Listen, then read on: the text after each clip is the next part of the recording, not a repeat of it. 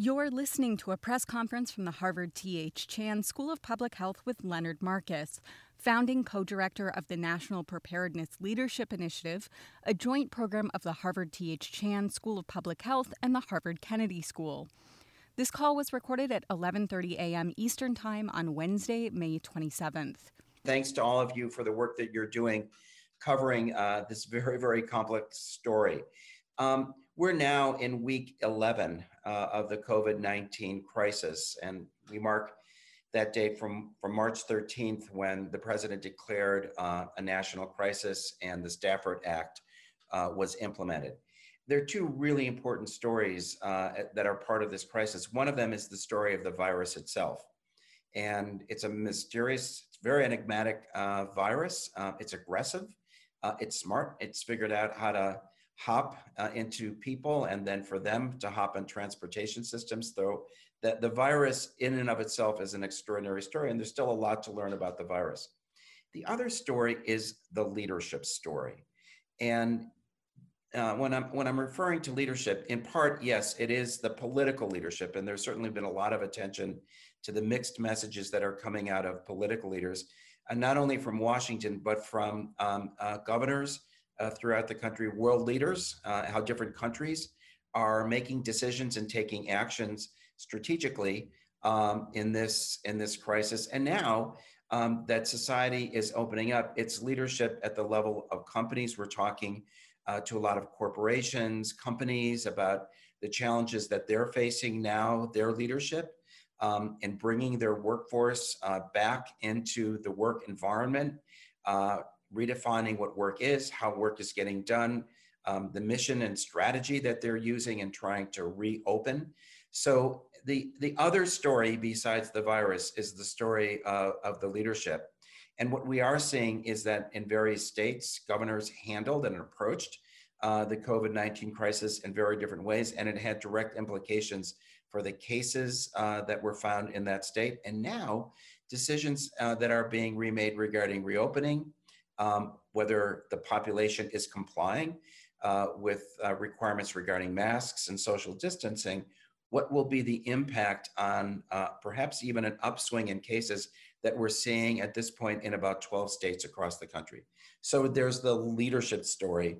Um, and what we're doing at the NPLI is um, studying as best as possible um, uh, what leaders are doing, how they're thinking, their strategies, what's working and what's not working as part of the leadership side uh, of the COVID 19 story. And with that, uh, happy to take any of your questions. All right. Uh, looks like uh, first question. Um, how common is it that um, response to a, um, a catastrophe like this becomes politicized? Because it it sort of seems that that's the way we're, we're trending. At first, folks were kind of on the same page, and you know, in recent weeks, it seems uh, politics has sort of entered it.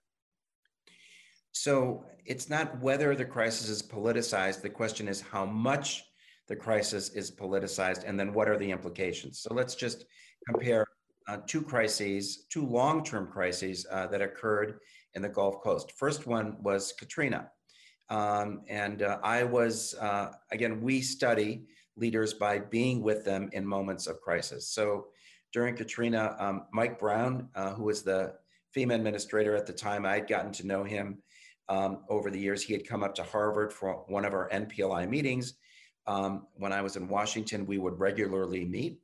Uh, so when uh, when things were very, very difficult in, uh, in New Orleans and Baton Rouge for him, he wrote me an email said, "Well, Lenny, you want to study leadership? Come on down." So I was there, um, and of course, uh, Katrina was a highly politicized event. Uh, first off, uh, it very much reflected upon uh, President Bush, um, and there was a lot of animosity between Mike Brown, FEMA administrator, and President Bush.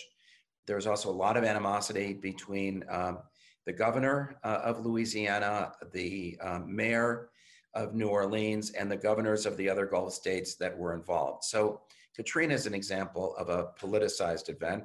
Another example in a second administration was the Gulf oil spill, the Deepwater Horizon, which happened uh, under President Obama's watch. Um, and you know, one of the terms that I heard um, at that time is uh, that President Obama wanted to make sure that that the Deepwater wasn't his Katrina. So spent time uh, during that event with uh, Admiral Peter Neffenger, who was the deputy administrator, uh, deputy national incident commander, the commandant of the Coast Guard, um, uh, um, Admiral Thad Allen. So um, that was a very differently politicized event. And one of the problems there is there were four Republican governors of states along the Gulf and a Democratic president. In this particular case, um, probably history will remember this case as the most politicized um, uh, of, of crises, the difference between the White House, their approach to it. Um, here in Massachusetts, Governor Baker, also a Republican, has taken a very, very different approach to communicating the crisis, to engaging with the, with the public, and then gaining compliance um, with his directives. And one of the ways that Governor Baker is doing that is being a good role model for wearing a mask, for the way he is personally uh, approaching the crisis. So crises are al- always politicized. And as my colleague David Gergen um, uh, at the Kennedy School will say, you know, a, a, a crisis can make it or break it uh, for a political leader. And uh, many political leaders aren't aware that uh, they will be responsible in their tenure uh, should a crisis occur. And no, uh, no political leader runs for office so that they can be in charge during a crisis. However, it's absolutely critical for them to be ready when a crisis hits. And here in Massachusetts, we studied the Boston Marathon bombings uh, uh, in depth and certainly had the opportunity to, to interview uh, Governor Deval Patrick um, and Mayor uh, Tom Menino. Um, and yes, there were political aspects uh, to that crisis. And in that particular case, an example where uh, President Obama, the governor, and the mayor were really working together as a team. So every crisis is political. This one has taken its own flavor. And clearly, uh, leadership matters in crises. Uh, but I, I, wonder if you could talk a little bit about to what extent can these considerations at, at a very top level um, affect the what eventually happens. In I'm wondering because you know you have sort of the people on the ground who will probably be the same people crisis to crisis, and do, do, do they somehow manage to muddle through uh, regardless of the kind of you know do they tune that out and sort of uh, do what they have to do regardless of the the machinations at a higher level, or does that really make a big difference in in response effectiveness? So um, thank you for the question, and I'll I'll just state for the record that um, the the NPLI when we were established in 2003, we made a decision uh, that we were going to be nonpartisan. So we're we've worked with uh, the Bush White House, the Obama White House, and the Trump White House, and so we're very intentional about not getting caught up in the politics, um, uh, so that we can stick with what our belief is, which is that a crisis, by its very nature at its core, um, should be as non political as possible, uh, which is to say, lives are at stake. The responsible of, of the, uh, uh, of any politician at that time to do everything possible to save lives, uh, to protect property, to protect the welfare uh, of the population, and then create conditions in which a recovery can take place and that the population is resilient. So whether Democrat or Republican, that is the responsible responsibility of a political leader in a crisis. Now, we teach a model uh, uh, called meta, meta leadership. So the prefix meta means meta means look at a problem from, from a very, very wide scope.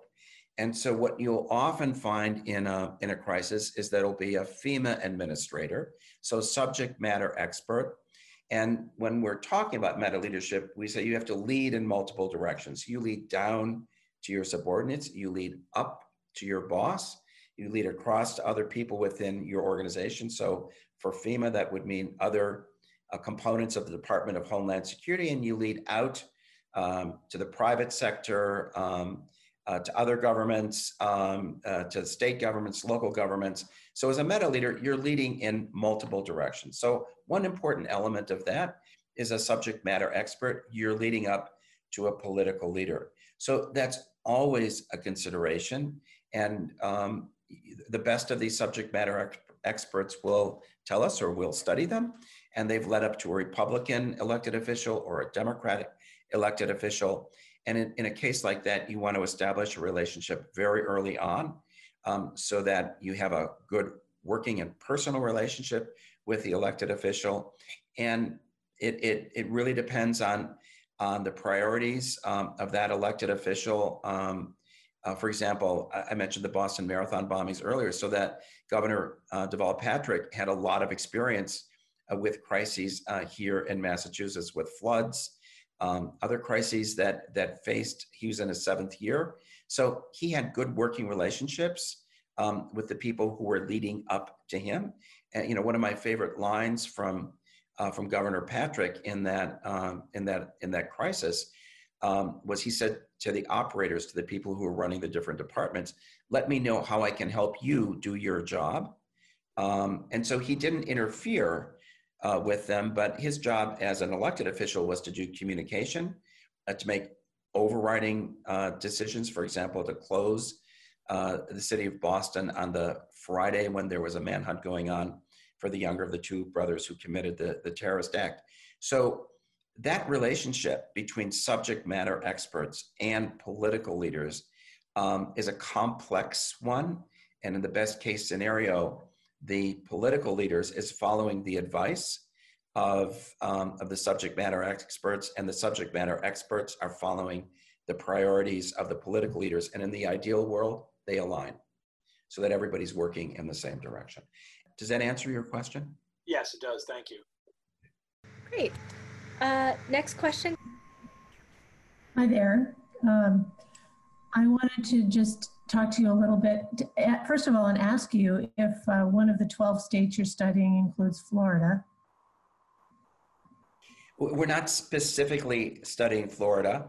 Okay. Uh, I, I, will say that um, we, we, studied Florida as Hurricane Dorian uh, was coming into your state last September 1st, but we're not specifically studying Florida, but certainly keeping a, a, a watch on that uh, as, as, as one of the, you know, as one of the states where the, this has been a question.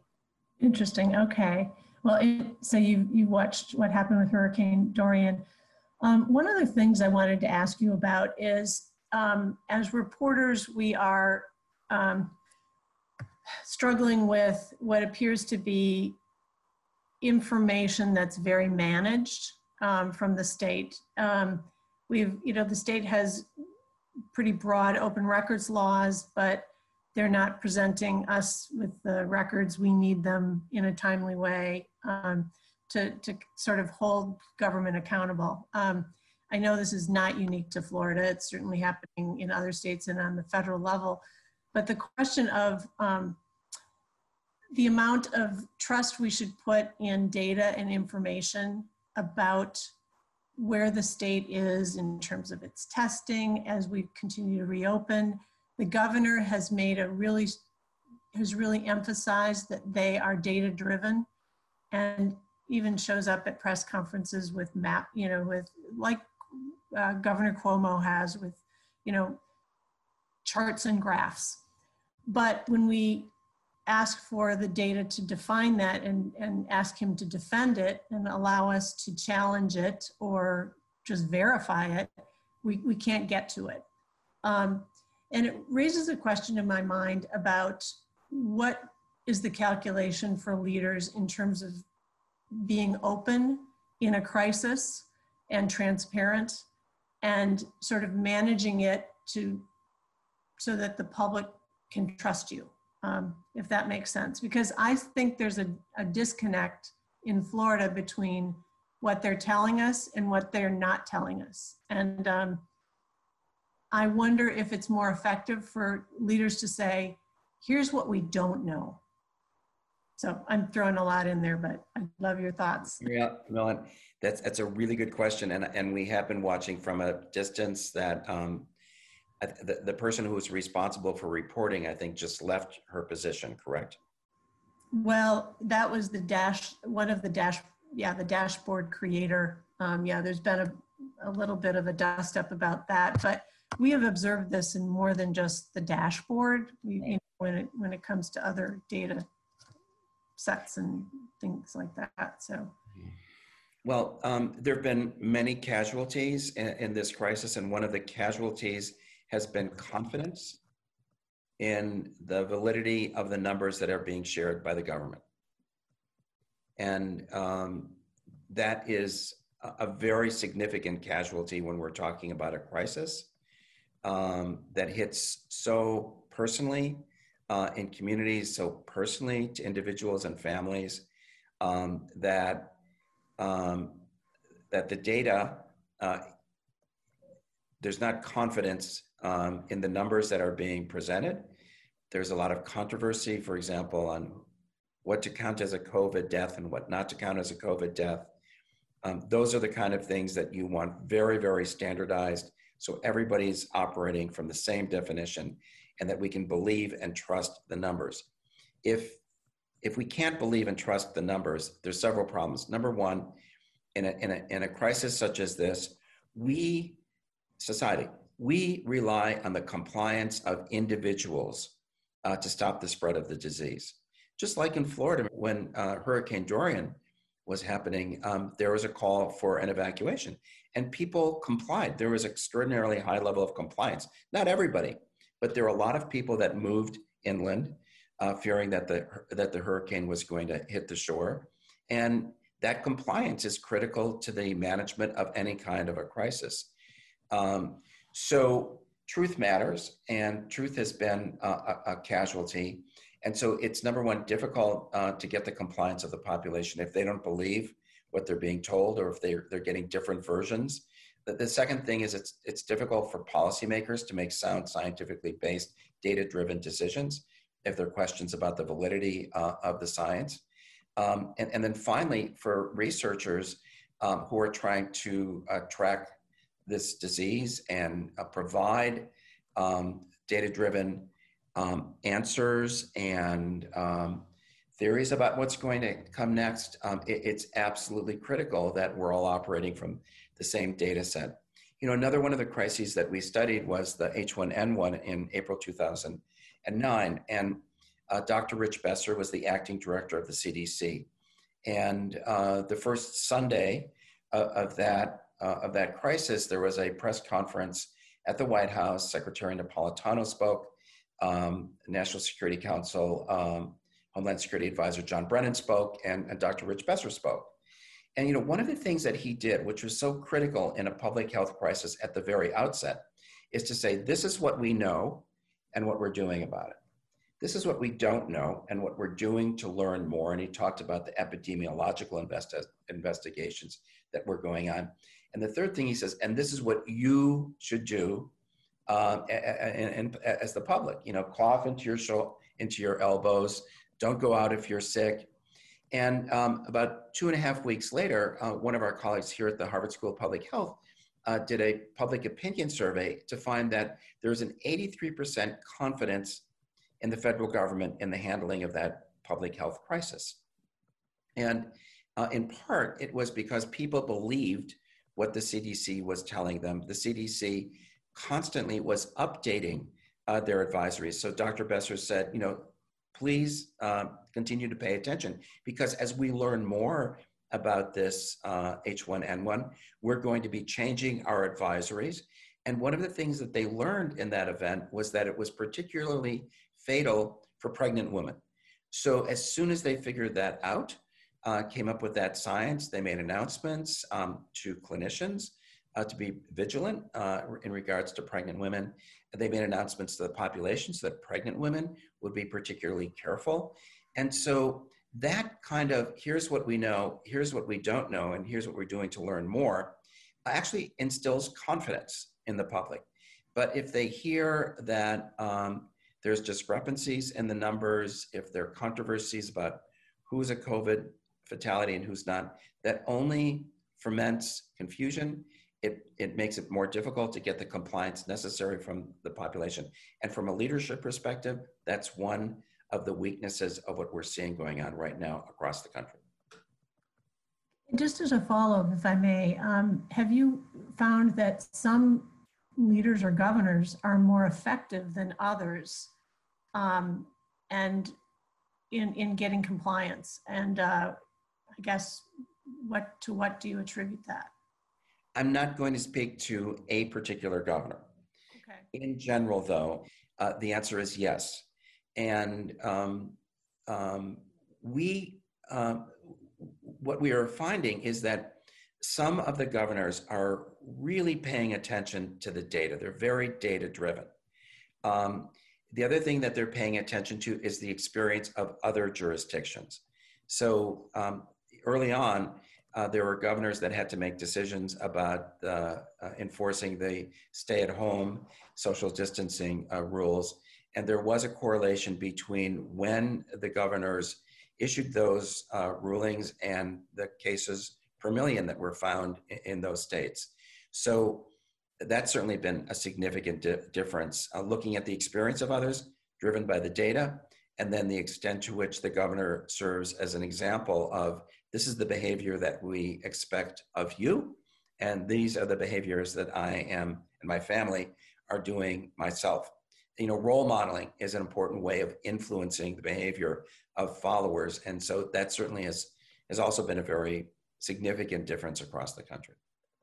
I, will give you one example. Just you know, Governor DeWine in Ohio, uh, with the uh, Mary Acton is the health commissioner there, and you know, she was very very focused on the data.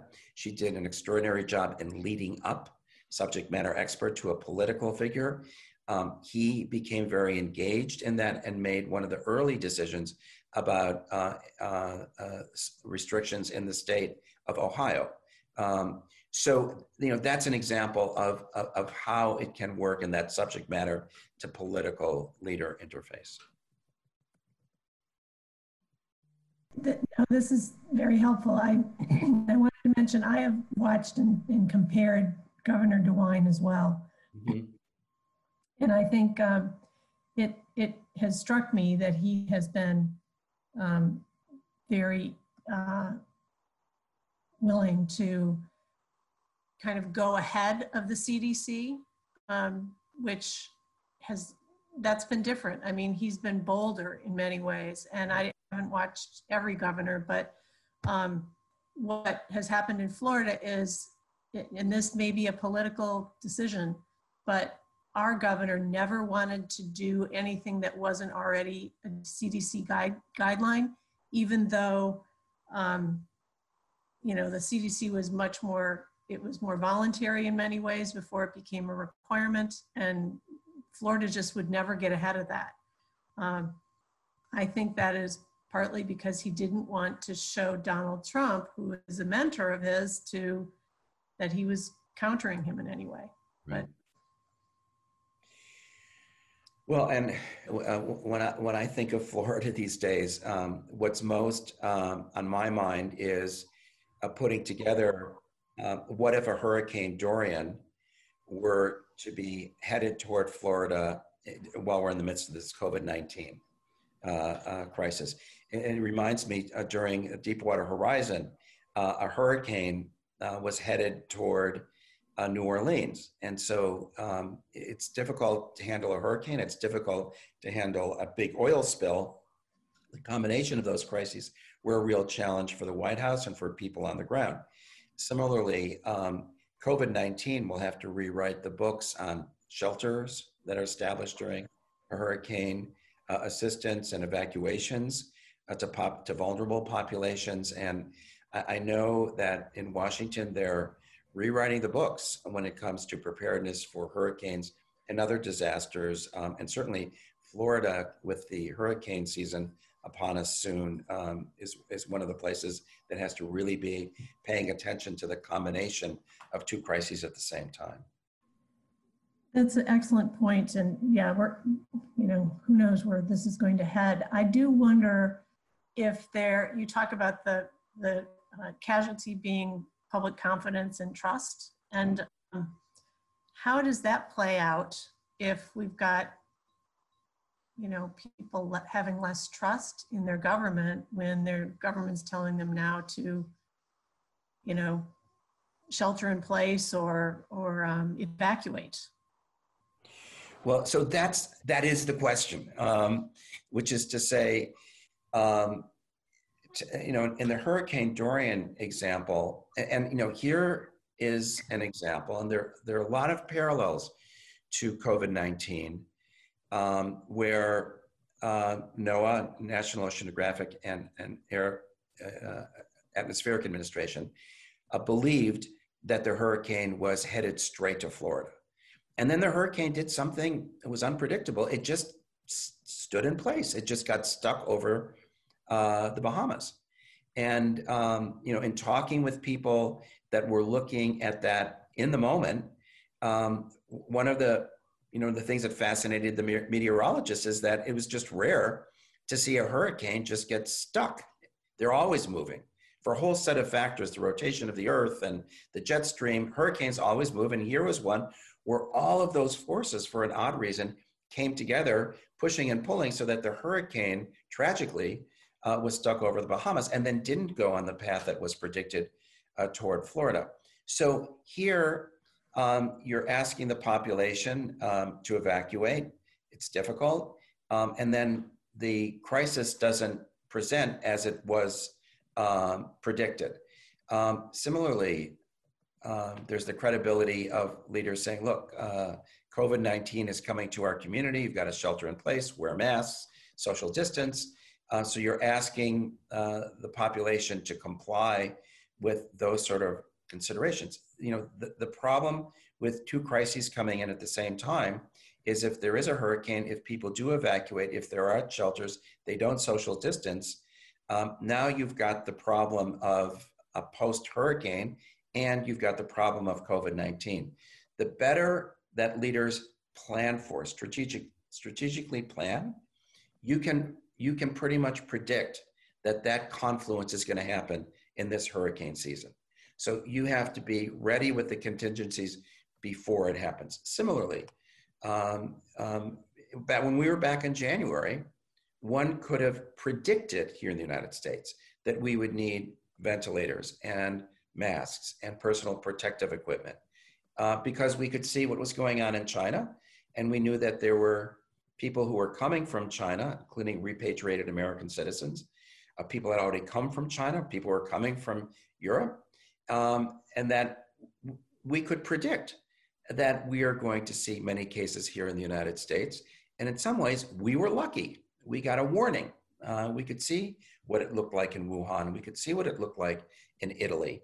And we knew that it was going to one day be here. Now, thinking back then, what were we all thinking in January?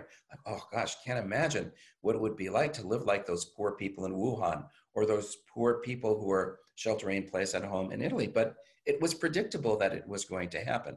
So the responsibility of the leader is not simply to manage what's going on today, it's to say there's a good chance um, that we're going to have this confluence of crises in the future. What can we do today so that the day that we have to reach for the ventilator or reach for the masks, there will be an adequate supply there.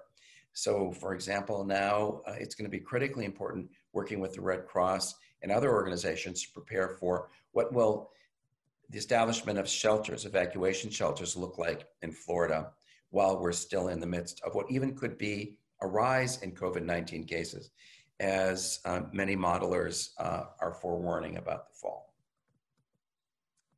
Yeah, really good points. Yeah. As long as I have you, if I could ask one more question um, about the the, style, the kinds of messages that people respond to best in a crisis. Um, you know, I'm just wondering what what we've uh, you know. It just seems to me there's a lot of people that sort of thought, well, this will never happen to me, kind of dismissed it. There's that group of people. And then there's the others that were just so paranoid and frightened that they were sort of immobilized and couldn't do anything. Um, and there's then the middle ground of everybody sort of analyzing the risk and people coming to a conclusion about what risk they have. And I'm, I think that happens with every crisis. You, you kind of, people do the assessment of what's going to happen you know how what what's the risk reward equation here um, and we had an interesting moment when this crisis was beginning and we had the first cases in Florida, the legislature was in its final days of, of its two month legislative session, and legislators pretty much ignored it. They just, nobody was taking precautions. The, the word was out that social distancing is what you should do, and they continued to operate as if it, it really didn't affect them. So their role modeling was doesn't we're not doesn't matter to us. We're not going to get hit.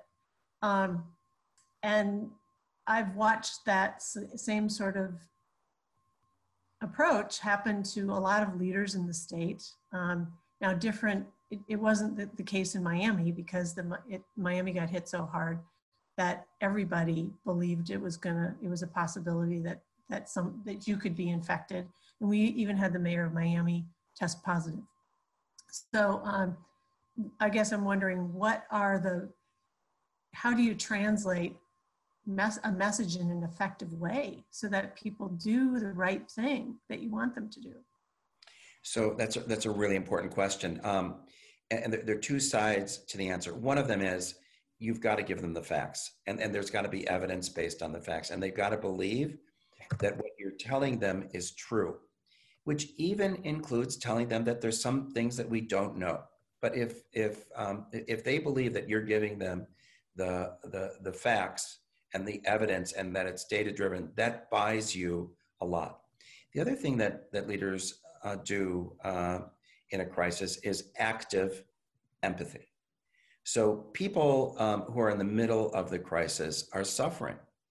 And um, you know the best of political leaders and the best of agencies and corporate leaders um, have empathy for the difficulties that people are experiencing. And they don't simply say i really feel sorry for you or they read a script my condolences to the family. Um, it's it's genuine. And um, you know when people are going through a hard time uh, or someone has lost a loved one there's nothing that a political leader can do to bring that loved one back. But if people believe that actions are taking place so that the suffering won't be extended so that um, something is being done actions are being taken strategies are in play so that while I might have suffered or I might have lost a loved one, uh, activities are going on so that yes, you feel sorry for me and you're doing something to make sure that this doesn't happen again, or you're taking action so that this crisis will be abated or that it will come to an end or that there won't be more suffering. So it's not simply the, the you know, people have said, for example, about active shooters, which I know you've also had in in in, in Florida. Um, it's not, you know, we don't want your prayers. Um, yes, we want your prayers as long as they're attached to doing something. That's why I call it active empathy. And that act of empathy buys a lot of credibility and confidence and compliance from the population. Those are exactly the things that you want in the middle of a crisis. You want that confidence, you want that compliance, and you want people to be resilient. So um, so for a leader to give facts and data and evidence combined with active empathy uh, goes a long way in being able to bring your population along, not only for today. Um, this is this is going to be a long tail crisis um, that we're experiencing right now, and one day we want um, our states and our cities and our country to be resilient. Uh, the, the, the process of resilience doesn't begin on the day when everybody is vaccinated. The process of resilience really begins today. And if people have confidence in their leaders and in their institutions and in the viability of those institutions, we will be resilient. And if people lose that confidence, that's going to be uh, make being resilient, our economy resilient, our country resilient, our standing in the world, that will make it all the more difficult to build that kind of resilience. Super, thank you. It's very helpful. Um, so, Dr. Marcus, I have a quick question for you. So, we've been talking about very large things like the Deepwater Horizon. Uh, I may have just screwed that up. Um, uh, hurricanes hitting, um, pandemics. Do you have any advice for small business owners and what they, how they can take some of the knowledge that you have, some of the lessons you've learned, and then apply them to smaller organizations and um, smaller uh, groups of people? Oh, so that's a good question. I just got off the phone talking with someone who's a business owner um, of, of, multiple businesses, actually. So, um, um, so the, the, question is really how do you build the resilience of the business? Because um, with with few exceptions, um, businesses have really taken a hit, uh, one way or the other. Um, even if they're very very busy, they've still taken a hit on their bottom line because leading and operating through a crisis is expensive. I mean, if you think of grocery stores, um, uh, they're having to provide um, personal protective equipment to their workers. They're having to do a lot more cleaning. It costs money. So, if you want your business to be resilient, step one, uh, be loyal to your workforce, um, protect them, inform them, be honest with them, uh, because the viability of your company really depends on the viability of your workforce. So whether we're talking about um, a retail store or a restaurant um, or a service company, if your workforce feels that you're going to make them safe, that's the first step. And especially if you're a public facing uh, company like a restaurant or a service organization, um, that if you want them to convey to your customer base um, that we're treating you carefully and we're concerned about your health and your safety, that they have to make sure that their employer has done the same thing for them. Uh, and talking about um, um, um work uh, offices, um, uh, technology companies, or other offices where people are sitting at their desk and working, uh, you know, the, the, the comfort to know that your employer is concerned about your health and safety and has done everything possible to to assure that. Um, I think one of the things that every company has to be concerned about is you don't want to be that company uh, that was a super spreader. You know, there was the story of a, a hair cutting uh, a salon in Missouri where one of the hairstylists uh, uh was sick at work. I got another one of the hairstylists sick, and at last count, there were 191 people who tested positive from that one workplace. Um, well, that, that's a terrible thing to happen morally and ethically. It's terrible for business. So, number one, ensure that your workforce is healthy, ensure that they bring that same standard to the people that they're interacting with, and go step by step slowly because at the end of the day, you want a resilient business. And you're only going to be resilient if step by step you've been careful in protecting the people who are looking to you and who have confidence in you as their leader. Okay, thank you. Uh, looks like we're pretty quiet today. Um, are there any other topics that people have been talking with you about that you'd like to address? Um, if there's any common themes that you've been seeing coming through your inbox? Dr. Oh, Nicole, that's a question to me? Yes. Yeah. You, you know, well, I mean, um, I'll say we study leaders and we teach leaders. And, you know, I think one, one of the, the fascinating themes is that, you know, many people who are in leadership positions, for example, in academia, uh, in universities, um, or, uh, you know, in, in, schools in general, uh, companies, um, they were going about the business of, of running their organization. They never really thought of themselves as a crisis leader. And, you know, one of the things that, that people have talked with us about, and one of the surprises uh, that they've had as they've as they've looked at their experience through this, and everybody's got a story, is that um, uh, I, I, think there's just a, a general recognition in, in, the world of leadership that every leader um, one day could be a crisis leader, and uh, that it's it's critical to be ready for that at any time. As I said in my earlier comments, that um, when a political leader comes into office, one part of their um, briefing and their preparation is preparing them for a crisis. So even before President Trump uh, took office after he was elected, um, they went through a, a, crisis scenario with him and with his senior team.